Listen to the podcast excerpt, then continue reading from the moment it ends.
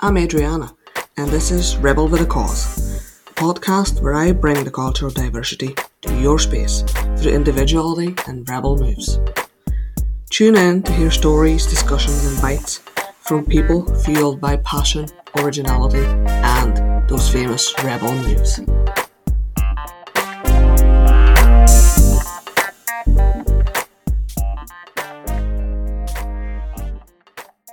Good afternoon and welcome to the episode four of Rebel with a Cause. So today's theme is What on Earth? And I have just a perfect guest lined up for you guys. But before we delve into this interesting conversation and we might ruffle some feathers throughout this combo, today is Earth Day. And we are celebrating the 50th anniversary of this day which was which was organised first time by Denis Hayes in 1970. So what I would like to do today is just talk about talk a little bit about sustainability, um, life on Earth, our lives, and what do we do. As we are currently on lockdown, we have a lot of time to we're forced to be home, so we have a lot of time and to think and the attention is focused on ourselves. And we are learning about ourselves. We're seeing our habits. And we can we can see the things we're doing in our daily lives when it comes to whether it's recycling whether it's you know our eating habits whether it's our different habits if we use too much plastic. So it's certainly a great time to to focus and reevaluate and have a look at yourself as a person and your approach to sustainability and earth, the earth we all live on. So my guest is Ryan McClure. Um, this is my favorite, most creative, crazy person. Um, eco warrior, activist, animal lover, favorite veggie, you name it. we work on the same team. Number one fan. We work on the same team together. He's a system design engineer, but unfortunately, he is leaving us very soon. So I really, really wanted to catch him before he leaves us to move to London to do his double masters in innovation design engineering at the Royal College of Art and Imperial College of London. Wow, that's that was a bit of a mouthful, but welcome, Ryan. Hello. Thank you very much for having me. I'm really, really excited to answer some questions and get into what's going to be a very uh, interesting discussion. Awesome, awesome. So, you are, I know you, you have all the rebel qualities. Absolutely. But you are a rebel with a good cause. And today's cause that we're talking about is Earth, sustainability, ethical resourcing, animal cruelty, anything. But my first question to you is I, I was always I was always fascinated by your passion for all this. Why are you so passionate about all of this? What what what's your what's the driver? Sure. So um, a few years ago, I actually remember seeing um, an image. I loved my, my documentaries, but in particular, I loved watching anything to do with space. And I remember watching a documentary, and Carl Sagan um, had basically uh, created it. It was called Cosmos: A Space-Time Odyssey, and he basically shared an image called the the pale blue dot.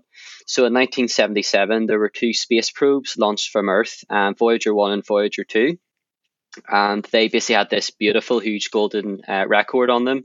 Um, with kind of like a summary of who we are as a species. It, there was an album of the sound of the earth, and it was sort of sent out there. So if any alien life form came across it, they could, with some degree of possibility, uh, understand who we are. But you know, the image that was taken, it was taken on the 14th of February 1990, so it was a good um, 13 years later. Um, just space is such a vast place.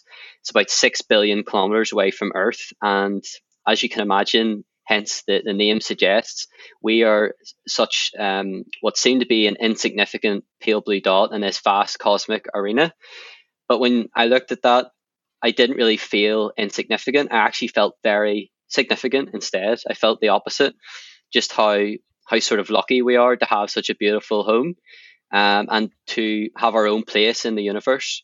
And I remember doing further reading and taking up more interest in space.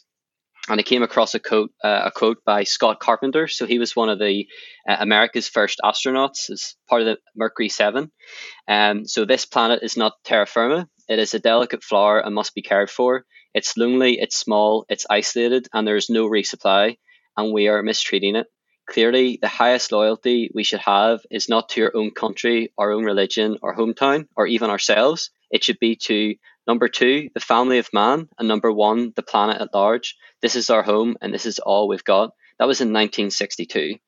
So that's you know so powerful to come from um, you know such a, a time of even uncertainty you know after the war so many things happening and you've the threat of nuclear war emerging in the late 60s early 70s you can imagine how distressed people were and that's why he said what he said he was just trying to give people that perspective that we are so lucky for who we are and where we come from.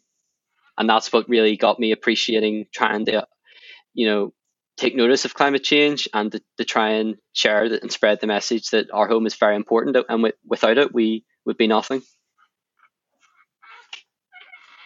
That's that's that's pretty deep. You know me. And yeah i was gonna say yeah, I, I always loved that about you that without being you know much weight to your age i always thought you know you were very mature and I was always able to engage in deep conversations and you have a very good understanding of life and the world and, and just generally everything around us. And you always strive for a deeper, meaningful connection. Yeah. And you, you always like to research and, and which kind of leads me on to the next thing. You know, I was sort of looking at, you know, the generation and that you're on you're sort of on the brink of the millennial generation Z. Yeah. Which is this type of generation that you pay more attention to detail. So the my question is that how much are your decisions influenced, you know, by sustainability, ethical sourcing, animal cruelty, where the, whether the, the product or the service, you know, where's it coming from? How much weight do you put to that?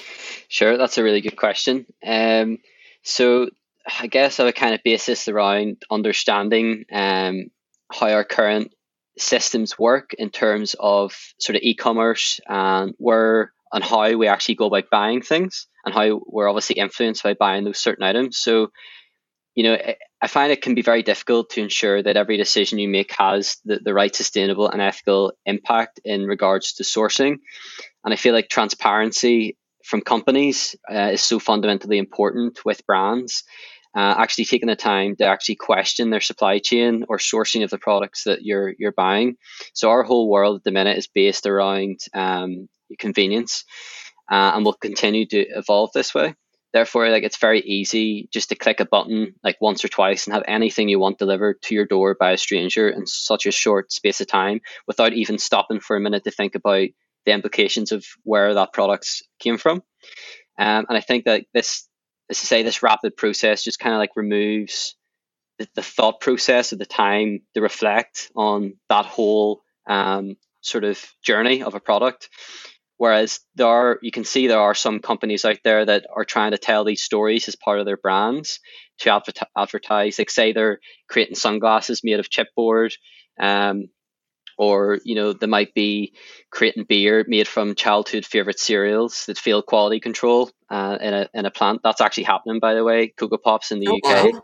are taking, uh, uh, you know, uh, cereals that fail quality control, and since they're they're made of the properties that would normally make up beer, they're able to create like a chocolate stout. So they're it's to do with circular economies, whatever. But that company has based their marketing strategy around transparency, trying to show that you can do more, and people, especially my age, are trying to buy into that, and that obviously makes you feel a bit better.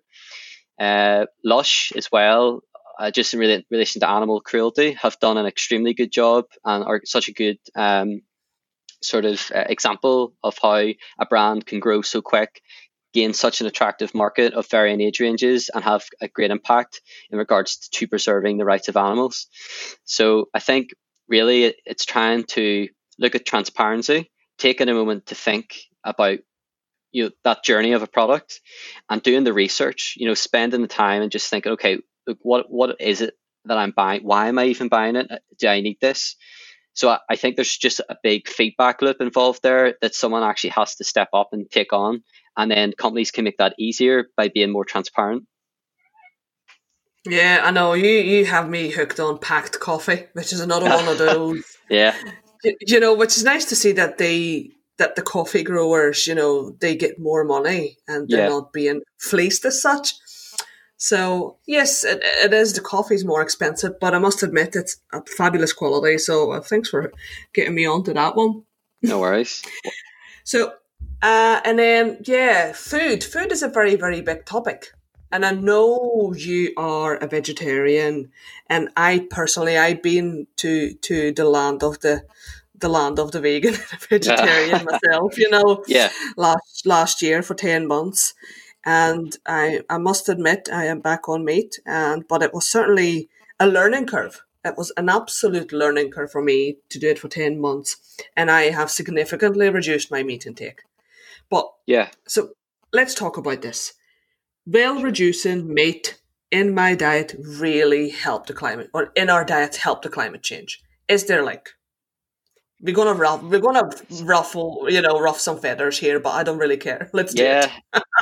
it's it's a it's definitely a big question. I guess first I'll kind of lay a foundation in saying, just from my perspective, um, that absolutely reducing meat, in my opinion, will uh, really help the climate. I'll get on to that in a second, but it's not the only thing that we can do in regards to our our diets. Um, but we can maybe get to that afterwards.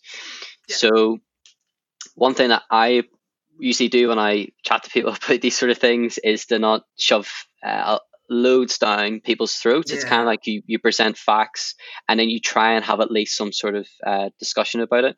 But I'll just go in sure and, and give my thoughts around it.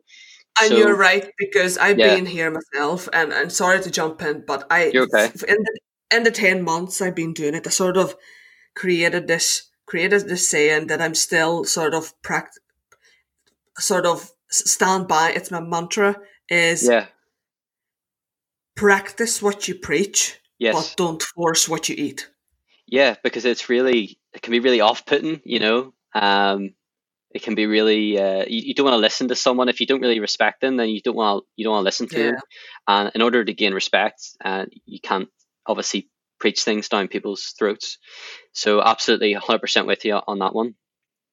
Um, I think that if, if you're to look at eating meat really as a habit, you know, it's became so trivial that many people don't really consider something a proper meal if there's no animal involved. Uh, like it was only a few decades ago that meat was actually a luxury product. And when you actually look at the system as a whole for meat, I believe that it's it's the most inefficient way of actually feeding um, the human population. So to get get into this a bit more, um, if you think about the billions and billions of say, you know, chickens, pigs, cows, there naturally needs to be a lot of area to sustain and actually feed these animals, which in turn feed us. So around 83% of Earth's farmland is used for livestock, with the remainder used for the likes of soya and corn, uh, or what's called fodder crops. And this is around 26% of Earth's total land area and it takes about 27, percent of the global fresh water consumption to um, sustain this. Those are huge numbers when you think about our planet. Yeah. And then you consider that, you know, this is something that is increasing, not slowing down. New pasture land is often created by obviously cutting down trees, and this uh, releases carbon dioxide, which is normally stored in these forests. And the forest would basically normally be uh, part of the lungs or the breathing uh, system of the planet, uh, producing this clean, breathable air and attractable ecosystems for all our wonder- wonderful biodiversity, which is also being lost at an alarming rate as well. Um, yeah. And even, you know, going back to just thinking, I made a comment there saying about how it's the most inefficient way of feeding humans if you were to kind of look at the numbers around this, uh, and specifically about what you get out of the process of feeding a cow, so cows only convert around about 4% of proteins and 3% of the calories we feed them into beef. This means that 97% of those calories are lost. So, you know, breaking this down a bit further, for every one kilogram of beef, um, it takes on average 25 kilograms of grain and 15,000 liters of water, one kilogram. So meat consumption is kind of like a black hole for for uh, resources, and you know animal products as well only make up around 18% of the total calories that we eat.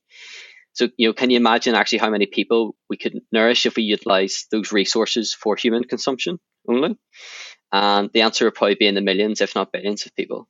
And you know, the world population is predicted to hit about 10 billion in the year 2050. So we need to be in a position to match those needs as soon as possible. And at the rate that we're going, it's just a lot more difficult to achieve that.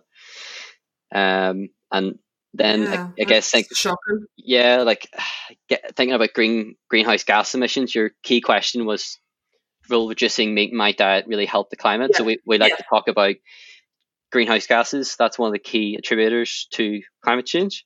So, you know, worldwide livestock accounts for between 14.5 and 18% of human induced greenhouse gas emissions. And this is the summation of all the emissions of cars, trains, planes, and boats compl- uh, combined, which is crazy. Um, so, you, you know, when you think about then, okay, we have, we have more greenhouse gases, our planet's warming up. What other impacts does this have? So, have you ever heard of uh, an organism called a, a phytoplankton organism. Organism. That's amazing. Haven't heard that one, but I will certainly search for it. Very interesting. You got to get organism book. I wouldn't be the first time I've said that. It's class. oh, brilliant. No, I haven't. Please enlighten me. I don't know if that would be appropriate for this podcast. Um, so, uh, yeah, so phytoplankton are mostly uh, sort of like microscopic, single-celled, uh, what's known as photosynthetic organisms uh, that live suspended in, in water.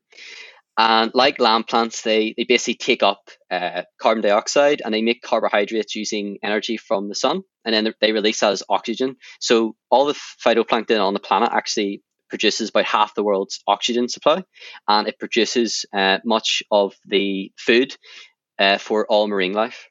And when the planet heats up, you have more warmer patches of water. So that means that the phytoplankton then actually migrates to colder regions, which means that all the animals where the phytoplankton once were don't get the food they need, and that causes a huge breakdown. Um, which means that animals obviously die, results in economy suffering, and then there'll be a surge in CO2 in our atmosphere because not as much oxygen is being produced.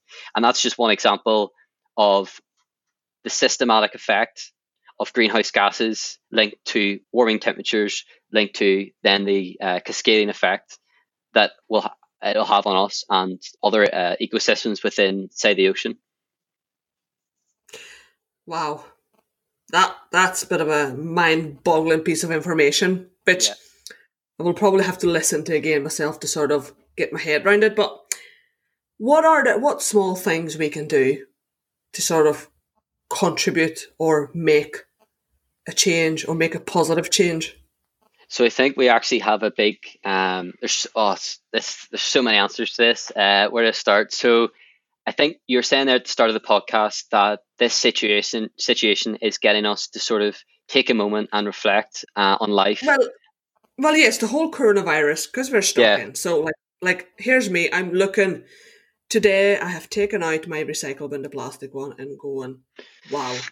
Do you know, like, yeah, I'm generating so much plastic mm-hmm. buying products that are packaged in plastic. Yeah. So I, I think that the change, what I'm gonna maybe try and see going forward, is to find a shop where I can bring my own containers. Yeah. And what do you call those type of shops?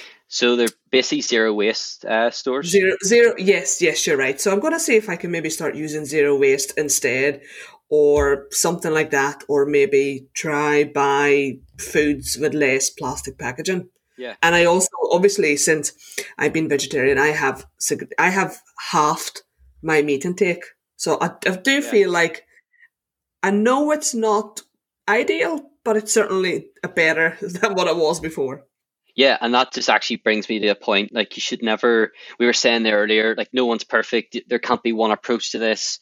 and for someone that's willing to actually cut down their meat consumption is is brilliant and they, they should not be uh, ostracized for that or judged in, in any negative context because at least they're trying you know at least you're trying to uh, have some form of impact and that's the important thing once people start saying oh why don't you just cut it out altogether there's no point you know you know having like one uh, one day a week that you'll you'll not eat meat that's just gonna that's not productive and it's it's gonna make people's mental health worse. It's gonna make people feel like they're feeling and then they'll just go back to old habits. So it's just a very important point to make. Mm-hmm. um, just going back there you're saying you know like what what can we do? Mm-hmm. um, yeah. so like this time obviously is giving us a bit of a bit of a time to just reflect and appreciate what we have. It's showing us the detrimental effect of what can happen throughout the whole world. And sometimes I don't know about you, but if I do have time like this, like I just think about all these little things that I do in my day and how I can really improve what I'm doing or how I can have a better impact. And I guess going back, um, like you know, working hard to get into these universities. One of the key things that I want to focus on is you know the idea of circular economies, uh, trying to improve the environment through you know innovation and smart engineering and, and design. So for me, like one of the, the key drivers is wanting to get into uni to, to try and create those changes, but then also having chats like this, sharing knowledge with people, um, encouraging people to, you know, go and watch certain things, encouraging people to have conversations. So I just feel it all feeds from you as an individual and how you can kind of find your, your tribe and connect with others to share this very valuable knowledge, which, I think is lost in translation so many times. You know, there's, I remember seeing something, um, it was called the Segal effect. So the, the Segal effect is kind of like the problem when you have too much knowledge. So you imagine a man with a, a watch on each on each wrist. And he can't tell a time because he has two sources of information. But then you have a man with uh, one watch on one wrist. He's able to accurately tell a time. So we're swamped with knowledge. Like there's just so much information out there, and you need to put in the time in order to find very valuable sources of information, which will allow you to then make the changes that are going to have a better impact on the world. So it's, again, trying to connect all the dots. Um, I guess transparency again would be something to look at and just not being ignorant and being patient with uh, having these sort of conversations. Open mindedness. And, and you are absolutely, and you are right. There is a vast, vast, vast amount of information available yeah. online at a click of a button, which can be pretty confusing for you know people even like myself i would sometimes you know struggle go like who do i believe here yeah. or you know what's the science? Or you know is this real? Is this true? And that sort of makes me think that you know why do you think people question the science of climate change? Um so i actually had a really interesting thought about this uh, even for the last few days uh, just thinking about how sort of how directly people can be impacted by things such as coronavirus. So, so it's it, I, sort of get the feeling that some people maybe aren't taking the coronavirus uh, pandemic seriously, and I'm sort of asking, you know, why is that? And I came to the conclusion that, in a way, you know, people if people don't sort of directly see or experience the impact of something, then they're less likely to uh, engage or believe in what's happening. So, in relation to climate change, uh, there's a very interesting thing called the Global Climate Risk Index. And it's pretty much an index of countries which are most at risk, risk due to the uh, increasing threats of climate change. So, you know, say, look, taking an example, uh, there's a, there's sort of like a difference in scale for how how quickly the effects of climate change can have on a people or a country, dependent on where they are based geographically. So take us here in Northern Ireland. You know, we don't have mass floods, we don't have monsoons, hurricanes, yeah. heat waves. We are so lucky. Yeah. It's unbelievable. We are super, super, we are super lucky. Absolutely, like ridiculously lucky. you know, whereas other like countries, yeah, like Japan, India, and those that are sort of like of major develop developing countries like Kenya, are at the biggest threat due to the uh, accelerating climate migrations. So obviously you have you know these areas of the world that maybe wouldn't normally get such uh, weather patterns, but due to these uh, increasing you know challenges of climate change, these migrations happen, and then these countries get subjected to it. They're not prepared for it, and everything breaks down, and they become more infrequent and more are more frequent and more intense. But they're you know we aren't impacted directly, so we it's harder for us to go. Oh, well, it's not affecting us, so it's okay. It's true because I tell you what, the first comment that my, my friend visited me there a couple of years ago from Barcelona, yeah. and the first thing he said to me, and he just couldn't get over it, how clean the air was here in Northern Ireland. Really? Every time, like I looked over at him, and he was taking real big deep breaths, and I'm like, "Mate, are you all right?" And he's like, I'm so good. He says, I'm just really enjoying this clean air. Wow. And si- and since that, and obviously I traveled to Beijing, and traveling to Beijing yeah. made me realize that, wow, I, I I I feel privileged to live in a country that you have so the clean air is just everywhere around you because obviously the trees and the green and all, and it's just amazing. Yeah, it's it's absolutely incredible. I actually had a friend who lived in Shenzhen in China, um, not as badly affected, but he said the difference was just astronomical. Like he came home to Northern Ireland, and he actually over the period of about a week, a week and a half, he was coughing up phlegm and things. You know, it's just it's crazy how you could sort of see that difference ar- around the world. But that's yeah. what I mean. Like we don't directly experience it. I will guarantee you, if we had hurricanes here, there would be a big uh, mindset change about how we went about our attitudes towards it. And even just thinking back, you know, to the whole conversation about uh, meat eating. You know, I wonder how many of us would stop eating meat if we actually saw the full um, sort of narrative of how our food's made before we ate each meal. You imagine if you actually had the you were forced to watch that. I wonder how many people would stop eating, and that's what I mean. Mm. There's a mm. lack of transparency. Absolutely, and and you're right. Oh well, I don't think we can we can figure out much. Um, but it was certainly it was great to have this discussion, you know, and yeah, and and and it's good to get this out to people, and and hopefully, you know, people will find it interesting, and it's more an easier way to sort of give a bit of understanding about what on earth is happening yeah. around us and and how we can do a bit of a change. But yeah, well, sort of wrapping up, I'm really interested because I, I we talked about this a little bit, you know, in the office and and just and have a slight idea, but I would really love you to tell me a little bit about the project you had to prepare for your for your um, uni application or because I know you had a few, but there's there's one that everybody was talking about in the office. So let us on what you what you did. Okay, cool. So um yeah, I guess I wanted to sort of create had all these sort of mini products, but I wanted to create like a major one that incorporated a lot of different elements you know electronics design uh, mechanical design how you use materials even like managing uh, a project as well it shows a high degree of di- like sort of being disciplined. Um, so i decided to create like a smart hydroponic system and i, I named it LUCA and LUCA basically stands for the last universal common ancestor. Um, which is basically the most recent population of organisms, which uh, from which all organisms now living on Earth have a common descent, uh, which is why I named it LUCA, just because it's to do with plants and things like that. Um, Very good. So my challenge was I'd always wanted to build a hydroponic system. For those that don't know what hydroponic systems are, they are systems in which you can grow plants without any med- uh, soil medium. So, for example, on the International Space Station, they have a huge module uh, it's kind of like a big greenhouse where they grow things, and that's basically a huge hydro- hydroponic system. So what you do is you have uh, plants with their roots suspended in nutrient-rich water, and that water would basically circulate around with uh, a lot of oxygen in it, and then that would allow the plants to grow very quickly and also or, and get all the nutrients that they need.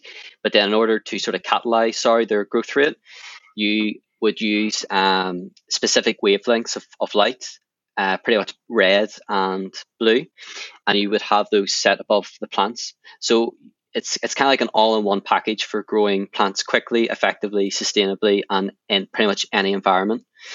Um, obviously needed to show a wide breadth of skills. So, and in the title, it should suggest smart hydroponic system. So I decided to yeah. attach loads of sensors to it that would read water acidity, um, the sort of humidity, temperature of the room, uh, temperature of, of the water, if the lights were on and off.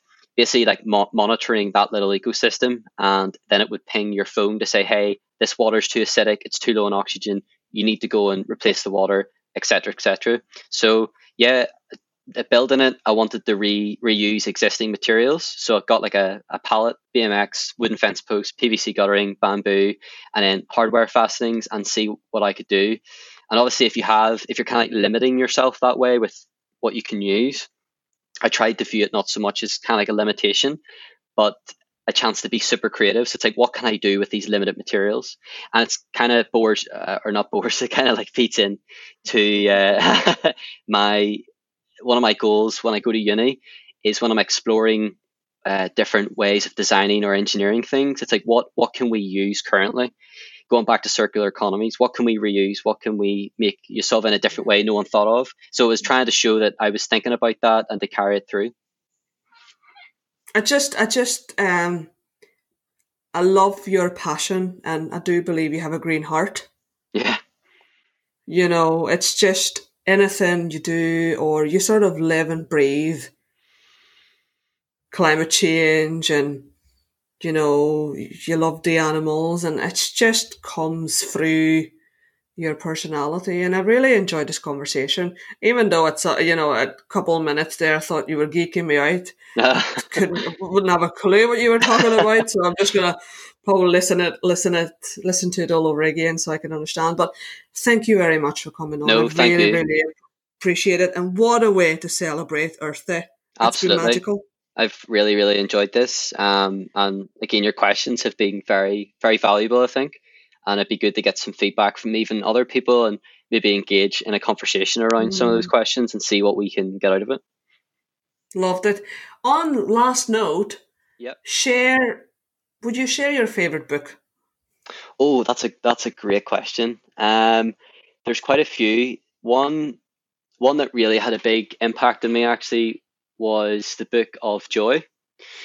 So interestingly enough, I I wouldn't be religious. Who wrote, who wrote it? Um, so it was a oh, it's a guy who I actually give my a copy of that away to someone as it would hopefully maybe inspire them. Um, I'm trying to remember who the author was. Um, he basically interviewed Desmond Tutu, the leader of the Christian faith, and the Dalai Lama, and he asked them certain Ah. questions. Um, you know, like what what's the meaning of life? What makes you happy? What is happiness? And I remember reading this at a time where I was quite unhappy and unsatisfied with a lot of things, and I wanted to try and understand why.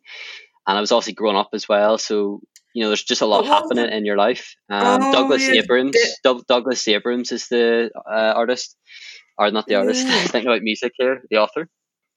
But that book really changed my life. So even though, again, you know, I wouldn't really. This is probably a whole other conversation, but I wouldn't really be religious. I actually uh, follow and agree with a lot of religious principles because um, they have a really good ethical and moral code surrounding them, and they can teach you very valuable things.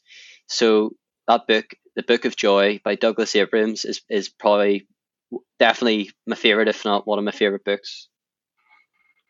Fabulous.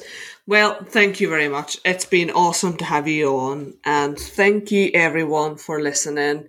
And hope you are all keeping well, staying safe, and looking after yourselves. And that's pretty much us. Take care, and we'll hopefully hear from me soon. bye bye. No, thanks. Bye bye.